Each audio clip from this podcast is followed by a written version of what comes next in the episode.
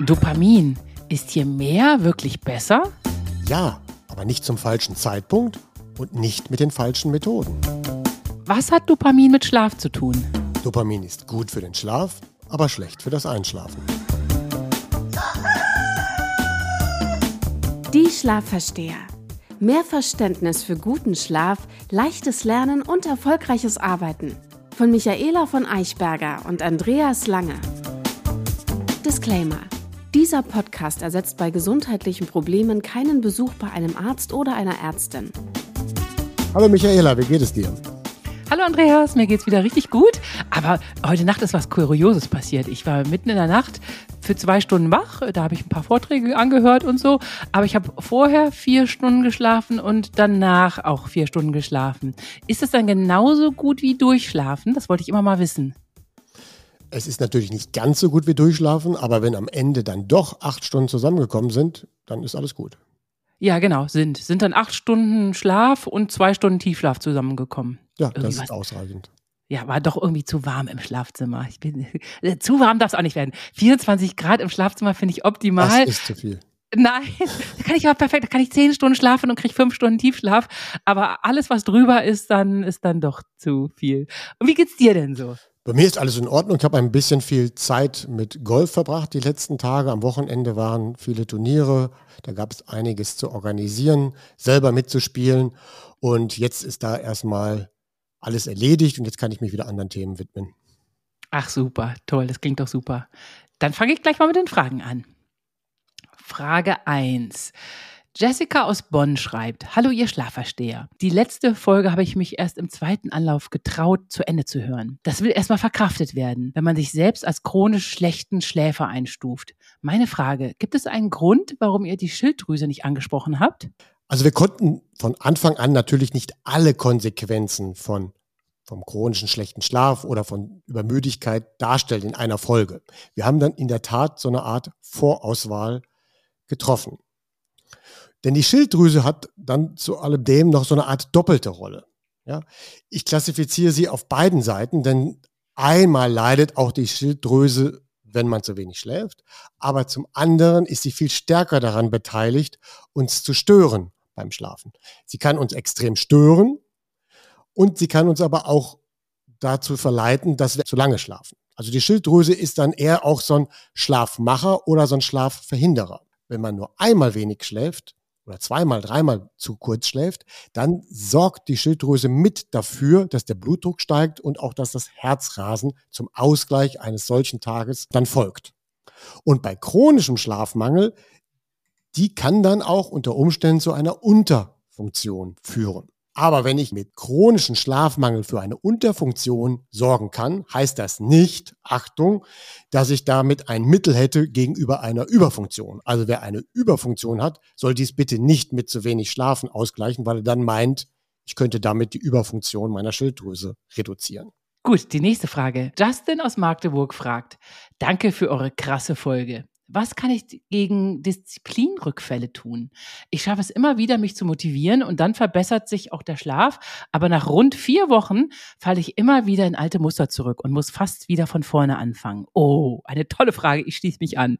Rückfälle in der Disziplin etwas umzusetzen, das gibt es natürlich nicht nur beim Schlafen sondern eben auch bei der Ernährung, beim Sport, bei allen Vorhaben. Wichtig ist, dass wir den Kipppunkt nach vier bis sechs Wochen überstehen. Denn um eine neue Gewohnheit wirklich zu einer geliebten und unverzichtbaren Gewohnheit zu machen, braucht es mindestens drei Monate. Und so in der Mitte dieser Laufzeit, da verfallen wir dann gerne zum Alten. Da gibt es auch Untersuchungen zu. Und insbesondere so nach vier Wochen muss man sich das immer wieder bewusst machen und dann wirklich kämpfen, dass man diese vier bis sechs Wochen dann auch übersteht und Richtung drei Monate kommt. Was da hilft, ist, dass man sich ein echtes Ziel definiert. Also nicht nur ein Ziel, ich möchte jetzt gerne weniger Zucker essen, sondern dass man ein Ziel sich vornimmt, was man dann davon hat. Ja, dass man sagt, okay, in drei Monaten laufe ich dann besser. In drei Monaten wiege ich dann vielleicht weniger. Ich mache sonst nichts anderes, aber ich reduziere nur den Zucker. Also ein Fernziel. Man kann auch eine ganze Kaskade von Disziplin, die man so an den Tag legen muss, mit einer, einem sehr, sehr langfristigen Fernziel oder Vision einhergehen lassen. Dass man sagt, okay, in zwei Jahren bin ich in der Lage, 20 Kilometer zu laufen. Oder in zwei Jahren bin ich so fit, dass ich dann nicht mehr die und die Medikamente nehmen muss und das steigert meine Lebensqualität. Dann hilft es natürlich auch, dass man diese Veränderungen, die man da angeht, vielleicht gemeinsam mit anderen macht. Es hilft, wenn man das mit Freunden zusammen macht, mit dem Partner oder auch mit der Familie. Oder wie wir es auch schon mal hier in der Runde gemacht haben, dass wir ganze Gruppen organisieren, die dann so ein gleiches Vorhaben haben. Das hilft immer. Mir ist dann aber gerade dabei aufgefallen, dass das Ganze, was, was die Frage hier ausgelöst hat, schon so wirklich eine Steilvorlage in unser Thema war. Das Thema der Woche. Dopamin und Schlaf. Ich führe erstmal so ein bisschen ein. Dopamin steuert unsere emotionalen Reaktionen. Wir brauchen Dopamin zum Denken.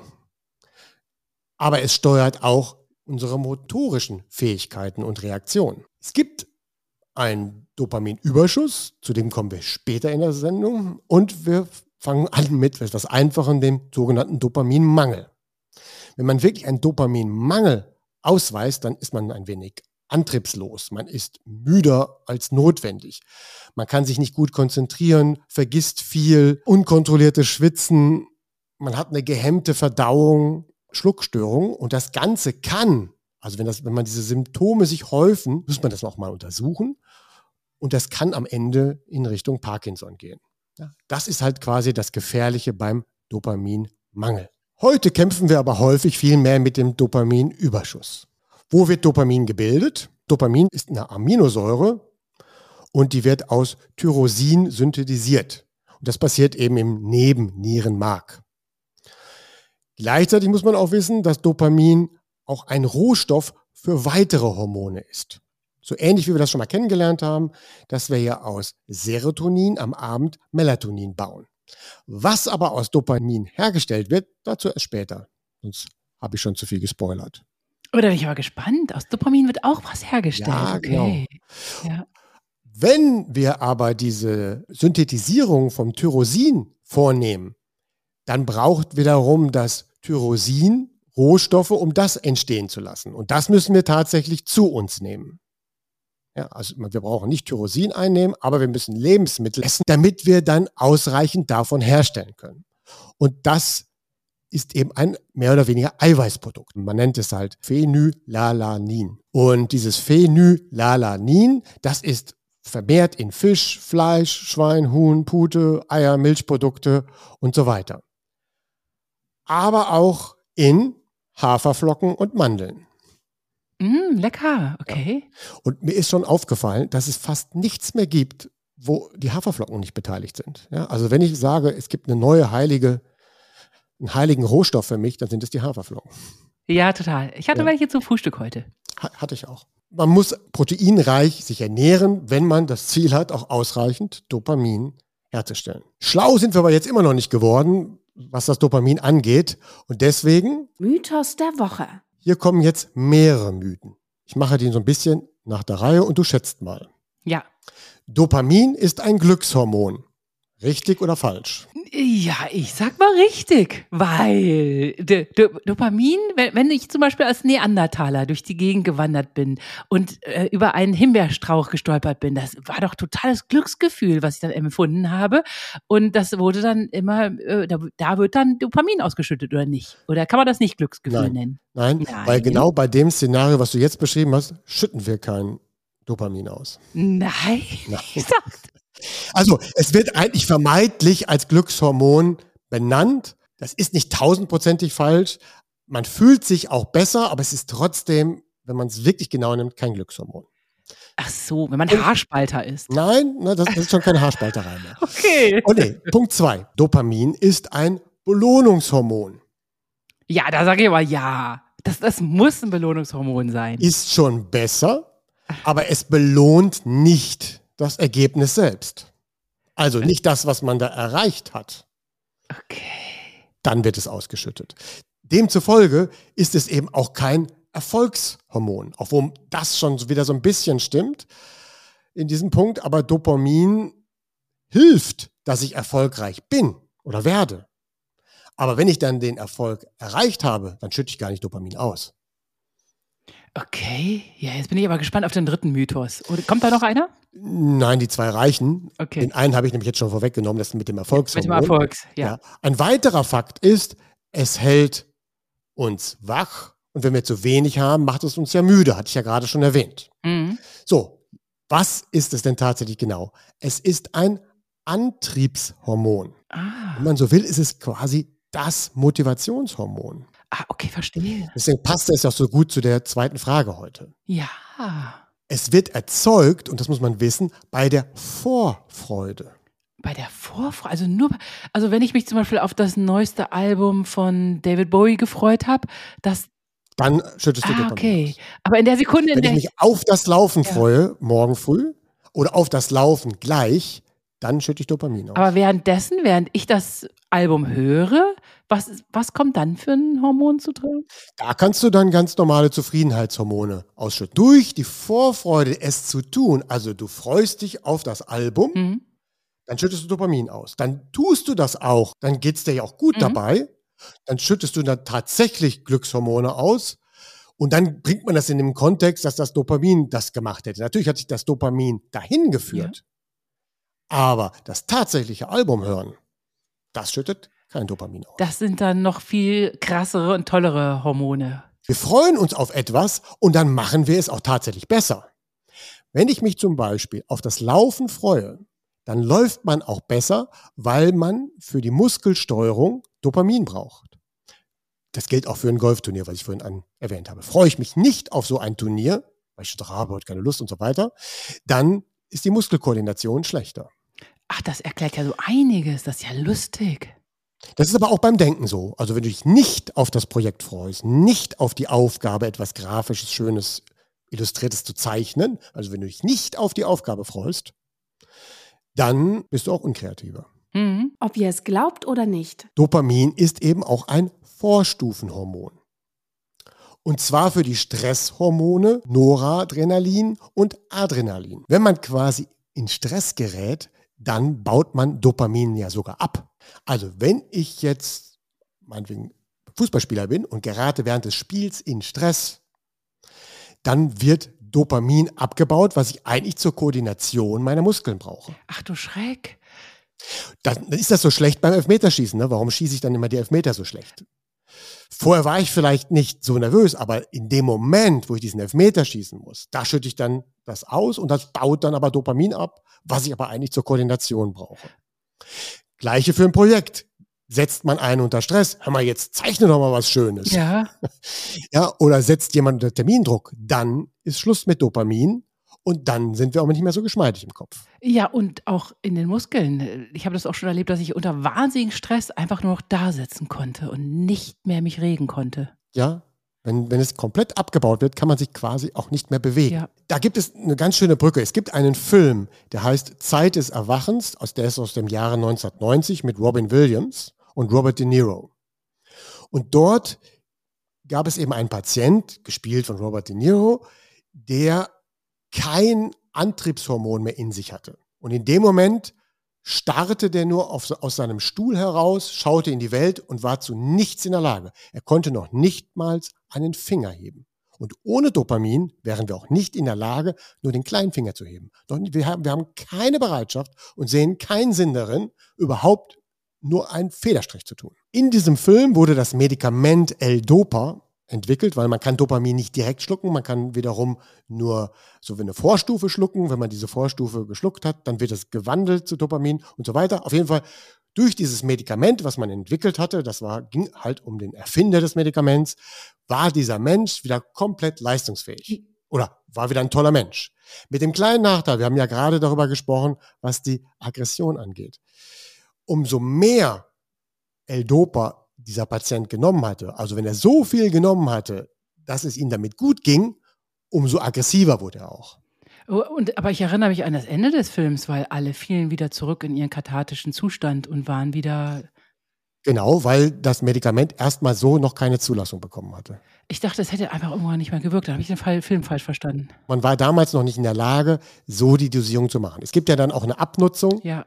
Dann hast du recht, wirkt dann irgendwann immer schlechter, dann muss man immer mehr geben. Also man gewöhnt sich an dieses Dopamin ja. und dann ist wie so eine Art Sucht, dann muss man immer mehr geben, aber umso mehr man gibt, umso größer auch das Potenzial von Aggression, weil ich ja den Rohstoff, das war ja quasi das Kapitel jetzt, weil umso mehr Dopamin ich in mir trage, umso gefährlicher ist auch die Verwendung in Richtung Adrenalin, wenn ich mich dann ärgere. Okay. Und deswegen eben auch dieses mit der Vorfreude, wenn ich mich auf etwas freue und das dann nicht eintritt. Hm, das ist dann eine wahnsinnige. Dann ärgere ich ja. mich. Und dann habe ich direkt auch den Rohstoff für den Ärger parat. Das ist eine wahnsinnige Enttäuschung. Ja, jetzt, da wird ja so manches einem klar mit dieser Erklärung. Wenn wir das gewusst hätten. Also nochmal der Zusammenhang von dem richtigen Freuen, also die gute Vorfreude, Ärger und Sucht. Das spielt ja alles mhm. zusammen. Ich mache einfach mal so Beispiele. Wir freuen uns auf den Hund, wenn man gleich nach Hause kommt. Das ist perfekt. Das tritt auch immer ein. Der Hund freut sich immer. Super. Mhm. Ja, das geht ja. immer gut aus. Jetzt könnte man sagen, das nutzt sich irgendwann ab. Das ist dann tatsächlich, wenn ich mich jeden Abend auf den Hund freue, aber irgendwie ist das so etwas bei mir, was sich irgendwie nee, nicht abnutzt. Bei Hunden nutzt sich nichts ab. Ja. Genau, das hat eben, es gibt nämlich auch Dinge, die sich stärker abnutzen. Dazu komme ich gleich. Wir freuen uns auf die Familie oder auf gute Freunde. Das ist meistens perfekt. Kann auch schon mal Ärger geben und nicht klappen. Aber Weihnachten kennen das alle. Große Vorfreude im Spiel und meist tritt die dann nicht ein und dann sind alle auf Krawall. Wir freuen uns auf das Ergebnis eines Projektes. Das ist so teilweise super. Es ist toll, dass wir uns auf so ein Ergebnis freuen. Das motiviert uns ja auch die ganze Zeit. Aber es wäre besser, dass wir uns auf diesen Weg freuen, dass wir uns freuen an der gemeinsamen Arbeit und Spaß daran haben, wie wir das herstellen und immer besser machen. Das wäre besser. Das nutzt sich dann nicht auch ab, weil das andere ist, da kommt dann das Ergebnis und dann, vielleicht ist es ja auch nicht gut. Wir freuen uns auf das Gefühl nach dem Sport. Super. Weil nach dem Sport schütten wir ja immer Endorphine aus. Oh, jetzt habe ich noch ein Hormon genannt. Und das ist ja ziemlich sicher und garantiert. Also kann ich mich darauf freuen. Ich freue mich auf das Laufen, dann habe ich beim Laufen dieses Dopamin und wenn ich zu Ende gelaufen bin, kriege ich auch noch Endorphine. Tolle mhm. Sache.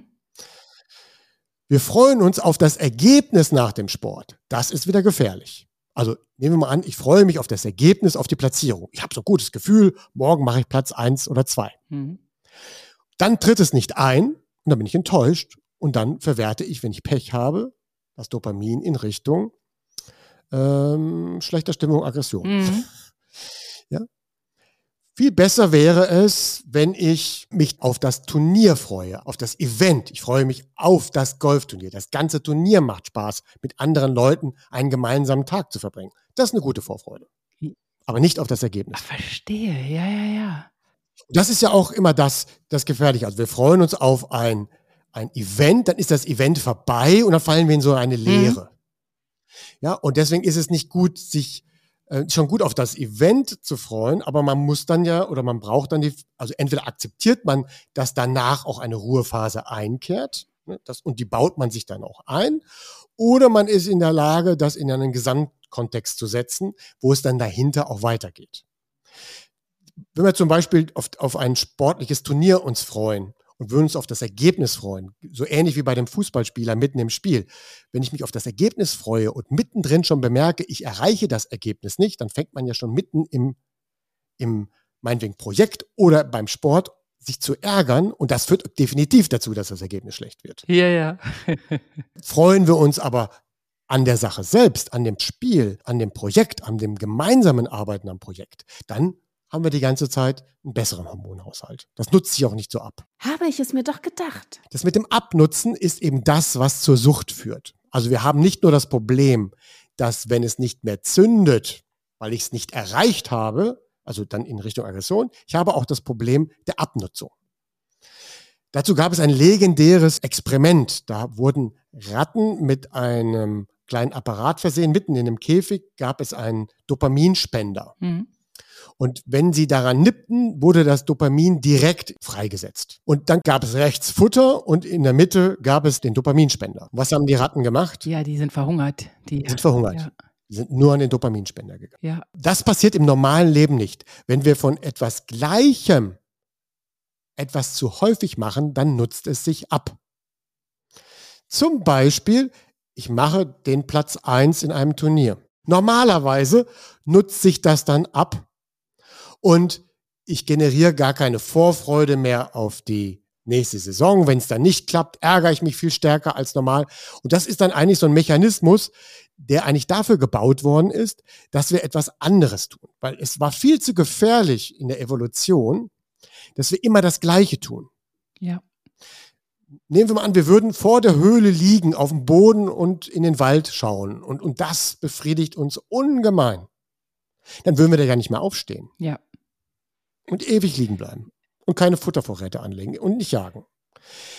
Aber nach einer gewissen Zeit ist es langweilig. Es nutzt sich ab. Deswegen ist Abwechslung so wichtig. Ich muss, also Dopamin funktioniert beim Erzeugen immer nur dann, wenn ich mich immer auf andere Dinge freue oder das gleiche Thema steigere. Das ist aber gefährlich. Die Steigerungsform von Dopamin, das kennen wir alle mit unseren Süchten. Also, ich esse etwas Zucker und dann noch mehr Zucker und noch mehr Zucker und noch mehr Zucker. Weil die gleiche Dosis reicht irgendwo nicht mehr. Also, ich freue mich auf den Riegel, dann schütte ich ja dieses Vorfreudenhormon aus, dann esse ich den Riegel, dann ist es aber gleich schon wieder weg. Und dann freue ich mich eigentlich wieder auf den nächsten Biss oder auf den nächsten Riegel und dann hole ich, esse ich dann noch ein und das, dann komme ich in so eine Kaskade. Das gleiche auch beim Alkohol. Ich muss es dann steigern, damit ich noch Dopamin ausschütten kann. Mhm. Diese Sachen schütten alle noch andere Dinge aus. Aber was das reine Dopamin angeht, was ich dabei empfinde, das ist ja ein sehr gutes Gefühl, weil ich bin dann plötzlich produktiv, ich kann denken, verspüre eine Klarheit. Ob man die wirklich durch Zucker und Alkohol spürt, sei mal dahingestellt. Aber so funktioniert das System und dann will ich immer mehr. Mhm. Das gilt aber auch beim Glücksspielen.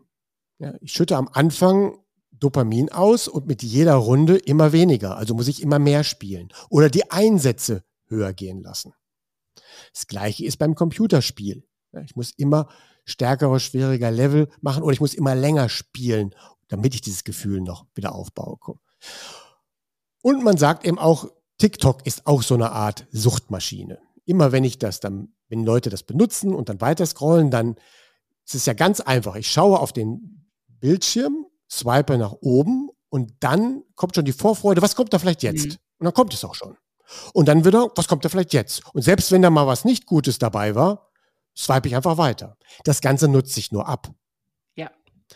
Wenn ich quasi mit drei Minuten TikTok am Anfang zufrieden war, brauche ich irgendwann mal fünf Minuten TikTok für die gleiche Dopaminmenge, wenn ich, bevor ich aufhöre, weil ich mich meinetwegen glücklich fühle.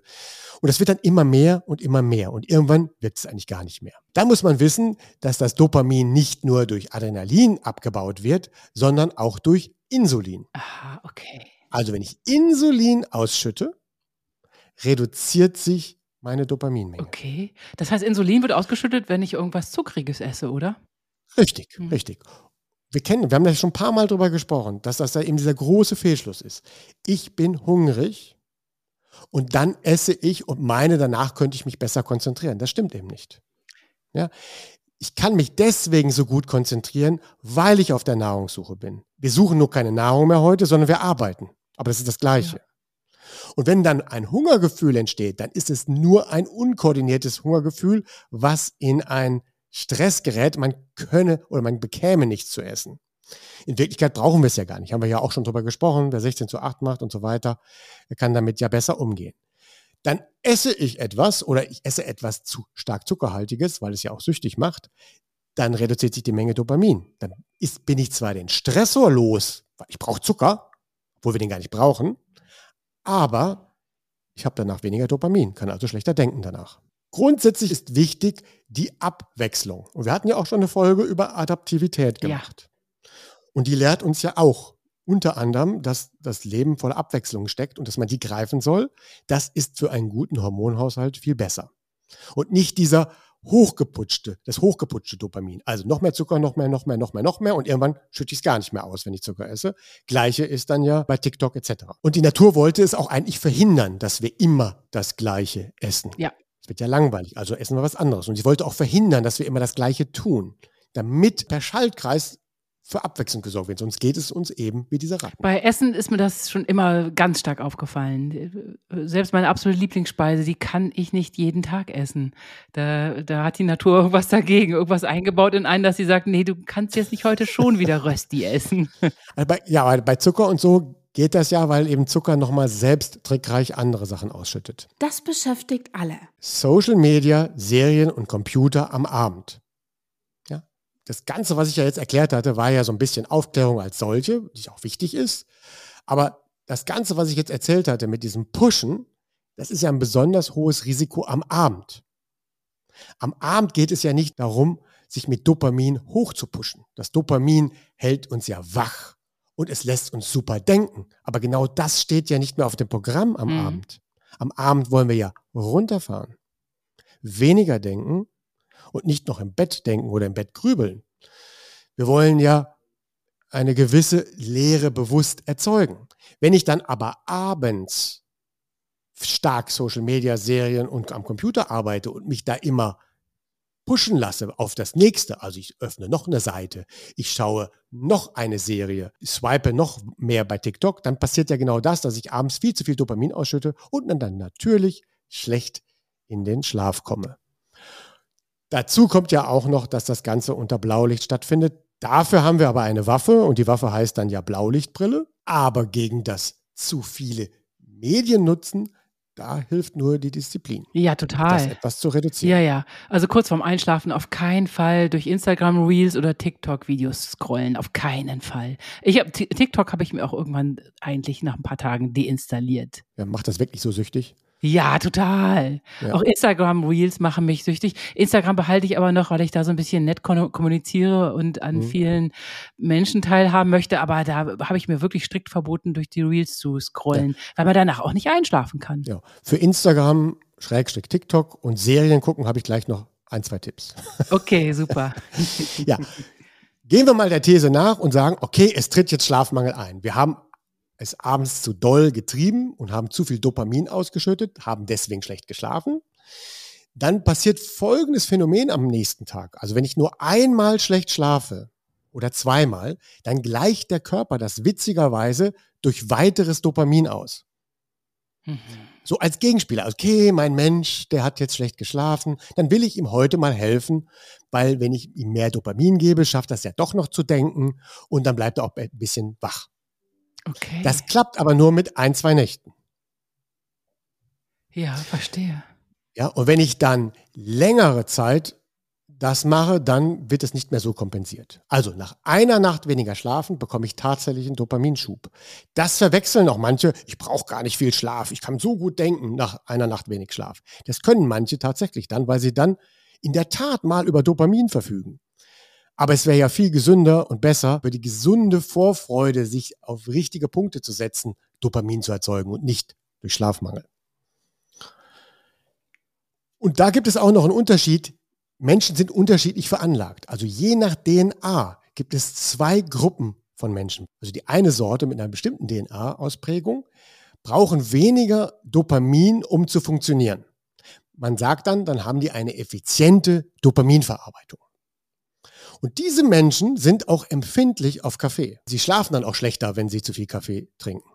Und wenn sie mal eine Nacht weniger schlafen, dann können sie in der nächsten Nacht viel schlafen. Jemand, der einen effizienten Haushalt hat, reagiert empfindlich auf Kaffee.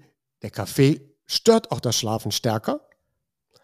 Und wenn Sie mal zu wenig geschlafen haben, dann können Sie den Schlaf nicht nachholen, aber sie können in der nächsten Nacht mehr schlafen. Also das ist, wenn alles fun gut funktioniert, wenn man einen guten Dopaminhaushalt hat. Ja, das sind Menschen, wo man sagt, die haben eine effizientere Dopaminverarbeitung. Wenn Menschen eine schlechte Dopaminverarbeitung haben, dann ist es eben nicht der Fall. Dann sind sie nicht so empfindlich auf Kaffee, mhm.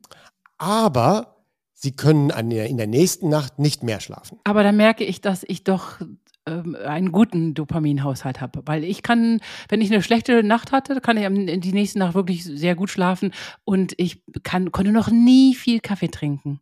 Also ein, zwei Espresso pro Tag, das reicht mir total. Ja, ein gutes Zeichen. Unser Tipp der Woche.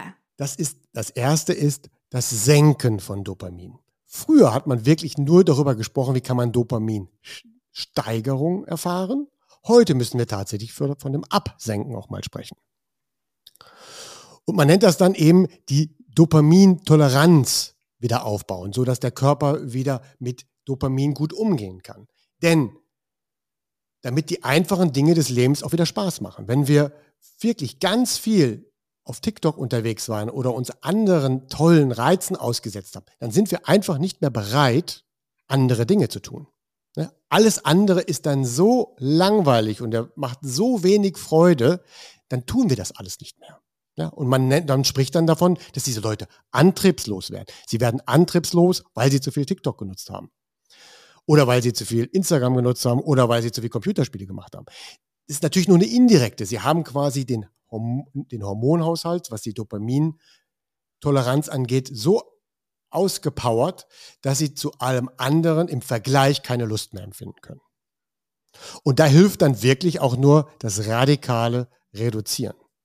Man spricht dann auch mittlerweile so von einer Dopamin-Detox-Woche, die man dann einbaut, indem man mal sich alle Freuden entsagt und mal ganz runterkommt, Langweile zulässt, meditiert etc., damit diese ganzen Rezeptoren sich ein wenig erholen können. Und das Senken ist dann ja wichtig und für unseren Podcast ist natürlich das wichtig, dass wir abends den Dopaminaufbau senken oder reduzieren oder weniger durchführen. Und da habe ich dann halt zwei Tipps mitgebracht. Das eine ist, wenn wir jetzt Serien schauen, das eine ist, die schauen wir natürlich mit einer Blaulichtbrille. Mhm.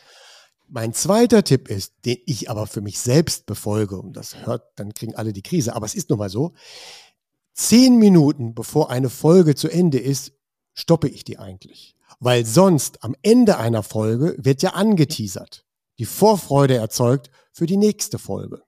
Und wenn das schon, wenn es schon Abend ist, macht mich das eigentlich zu wach. Ja, du hast recht. Das müsste, hätten wir machen müssen. Also wenn jemand, man kann ja ruhig drei Folgen gucken. Okay, man guckt halt drei ja. Folgen.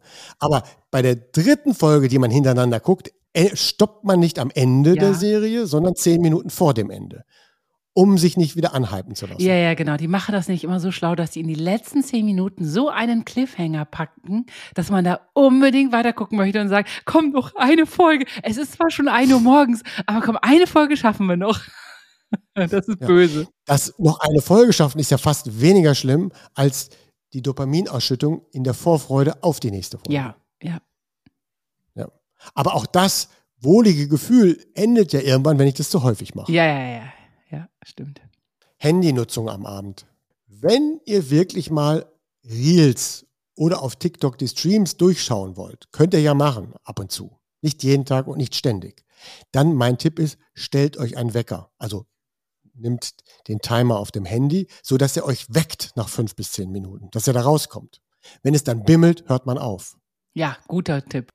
Gut, der zweite Teil ist das, was wir früher eher gemacht haben das Erhöhen von Dopamin. Also das gesunde Erhöhen von Dopamin und zwar eben nicht immer mit dem gleichen, sondern durch Abwechslung oder das richtig geschulte Einsetzen.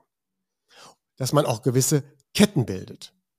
Wie ich die vorhin schon mal aufgeführt habe, dass wenn man dann Sport macht, sich auf den Sport freut und ja dahinter die Endorphine kommen. Ja? Oder dass man sich auf die Familie freut und dann werden halt wieder dahinter andere Hormone ausgeschüttet. Das ist also ein guter Einsatz. Jetzt mache ich aber mal ein Beispiel davon, von etwas Gefährlichen, was man aber trotzdem, obwohl es etwas gefährlich ist, es super einsetzen kann, um eine längere Zeit Dopamin damit auszuschütten. Und dann nehme ich jetzt das Beispiel Schuhe kaufen. Oh Gott, da kriege ich kein Dopamin. Schon beim Gedanken daran nicht. Also es gibt ja viele, die dann eine gewisse Vorfreude erzeugen, weil sie etwas kaufen. Es können ja auch andere Dinge sein als Schuhe, ja? aber beim Kaufen. So, wir nehmen jetzt einfach mal das Beispiel Schuhe. Bevor ich das mache, freue ich mich aber nicht auf das Schuhe kaufen oder auf den Schuh, sondern ich freue mich auf das Shoppen, auf die schöne Zeit, dass man dort vielleicht noch etwas zusammen trinkt, dass man vielleicht gemeinsam unterwegs ist. Man freut sich auf die freie Zeit, die ich auch dafür einsetze, dass am Ende vielleicht ein Schuh herauskommt. Ja, aber man freut sich nicht auf den Schuh. Denn es kann ja passieren, dass ich keinen Schuh finde. Und dann bin ich ja enttäuscht. Hm. Also freue ich mich eben auf den Prozess des Schuhe aussuchens und alles, was damit verbunden ist. Das ist ja das Gefährliche auch beim Dopamin. In dem Moment, wo es eintritt, die Vorfreude. Also ich freue mich auf etwas und in dem Moment, wo es passiert, in dem Moment, wo ich den Schuh bezahle, endet die Ausschüttung. Verstehe. Ja. Jetzt kann man aber das weiter nutzen. In dem Moment, nach dem Moment, wo ich den Schuh bezahle, freue ich mich darauf, dass ich diesen Schuh erst in zwei Wochen auf einem bestimmten Event anziehe. Hm. Also nicht sofort da reingeschlüpft, noch im Geschäft, dann habe ich gar nichts mehr davon. Oder, weil wenn ich es dann noch mit mir herumtrage, freue ich mich auch noch ein bisschen, sondern und auch nicht zu Hause sofort anziehen, sondern den Schuh schön drapiert wohin stellen. Denn er wird ja erste Mal, zum ersten Mal getragen in zwei Wochen auf einer bestimmten Feier. Und dann freue ich mich wieder auf die Feier, laufe an dem Schuh vorbei und schütte dann jedes Mal Hormon aus. Der Schuh erinnert mich an die Feier oder die Feier mich an den Schuh, was auch immer. Mhm. Und so habe ich länger etwas davon. Wenn dann denn die berühmte Feier kommt, dann ziehe ich ja den Schuh an dann könnte er sich wieder abnutzen. Dann mache ich ein Erinnerungsfoto. Ich und der Schuh oder ich und das Sakko oder ich und der Pullover. Und dann kann ich mich immer wieder darauf freuen, dass ich mir das später nochmal anschauen kann. Auf diese Art und Weise kann ich das immer weiterziehen und immer auf eine andere Ebene heben und nicht so plump. Ich kaufe einen Schuh, bezahle, Freude weg, dann kaufe ich halt noch einen Schuh. Und irgendwann führt das mal dazu, dass ich an einem Tag vier Schuhe kaufen muss, damit ich überhaupt noch Freude empfinde, wenn ich in der Stadt war. Mhm. Ja, und das kann ich mit dieser Art und Weise. Das war jetzt quasi ein Beispiel und das muss man natürlich übertragen auf sein eigenes Leben, dass man diese Kaskaden etwas besser zusammenbaut. Erhöhen können wir das Dopamin aber auch eben durch gute Ernährung, vor allen Dingen durch eiweißreiche Ernährung. Dopamin wird auch erhöht durch Massagen und Meditation. Sport und Bewegung hatte ich schon gesagt. Und auch ausreichend Schlaf sorgt für mehr Dopamin. Obwohl ich gerade erzählt hatte, wenn ich mal eine Nacht nicht schlafe, dann schütte ich sehr viel Dopamin aus. Aber das passiert nur bei einer oder bei zwei Nächten. Für eine grundsätzlich gute, ausreichende Versorgung mit Dopamin, da sorgt nur guter, dauerhafter, vernünftiger Schlaf. Mhm, gut, so wird immer wieder alles zurück auf den Schlaf geführt. Am Ende schon. Ja, sehr gut. Das machen wir doch immer richtig gut. Ja, da bin ich mal gespannt auf deinen Umgang mit Dopamin in dieser Woche. ja, der, du, du hast ja ein, eins sehr schlau gemacht. Du hast mir diese tollen Running-Schuhe empfohlen. Und durch diese Schuhe, weil die sich ja so toll anfühlen beim Laufen, freue ich mich schon immer so aufs Laufen, weil man fühlt sich ja verjüngt und gesund und wie wieder wie 17 in diesen Schuhen. Die Vorfreude auf das Laufen ist durch diesen Schuh wahnsinnig erhöht worden. Und ich nehme an, das mhm. ja, manche sagen ja dann, schönes ja. Beispiel, dann stell doch den Schuh schon abends dahin. Aber nicht, nicht abends dahinstellen. Nein? Ja, weil abends möchten wir ja kein Dopamin mehr ausschütten. Wir wollen ja schlafen. Ja, also du liegst im Bett, stehst auf, man putzt sich ja dann die Zähne und trinkt dann Wasser und da läuft man dann an den Schuhen vorbei. Oder denkt dann morgens beim Aufwachen an seine noch schönen neuen Schuhe. Ja, genau so mache ich das ja. Ich habe die dann morgens im Blickfeld, wenn ich dann rausschreite Richtung Wohnzimmer und freue ich mich schon immer richtig aufs Laufen. Ja. Hast du gut Manche gemacht. legen ja auch die Laufschuhe ins Auto, so was habe ich früher gemacht. Die lagen dann so unter dem Beifahrerraum, wenn man dann vom Termin ins Auto gekommen ist, dann sah man rechts die Schuhe und dann hat man sich gefreut. Das kann ich aber auch mit meinem Fahrrad genauso tun. Wenn ich durch die Garage gehe und sehe dort mein Fahrrad, freue ich mich darauf. Und wenn ich noch weiter gehe und sehe die Golftasche, freue ich mich aufs Golfen. ja, und ich brauche ja gar nichts ins Auto legen, weil wir benutzen ja gar kein Auto. Wir machen ja alles zu Fuß oder mit dem Fahrrad.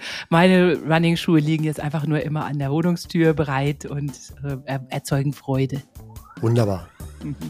Dann wünsche ich dir eine schöne Woche. Ja, die wünsche ich dir auch. Vielen Dank für diese tolle, informative Folge. Ich habe ganz viel gelernt. Und ich hoffe, unsere Hörer, die deinstallieren sich jetzt TikTok. Macht es. Ich, ich habe es auch getan. Tschüss. Tschüss. Eine Produktion der VAL. Tonschnitt und unsere unermüdliche Gastgeberin Michaela von Eichberger. Redaktion und unser unnachgiebiger Experte Andreas Lange. Die Schlafversteher jede Woche neu und überall da, wo es Podcasts gibt.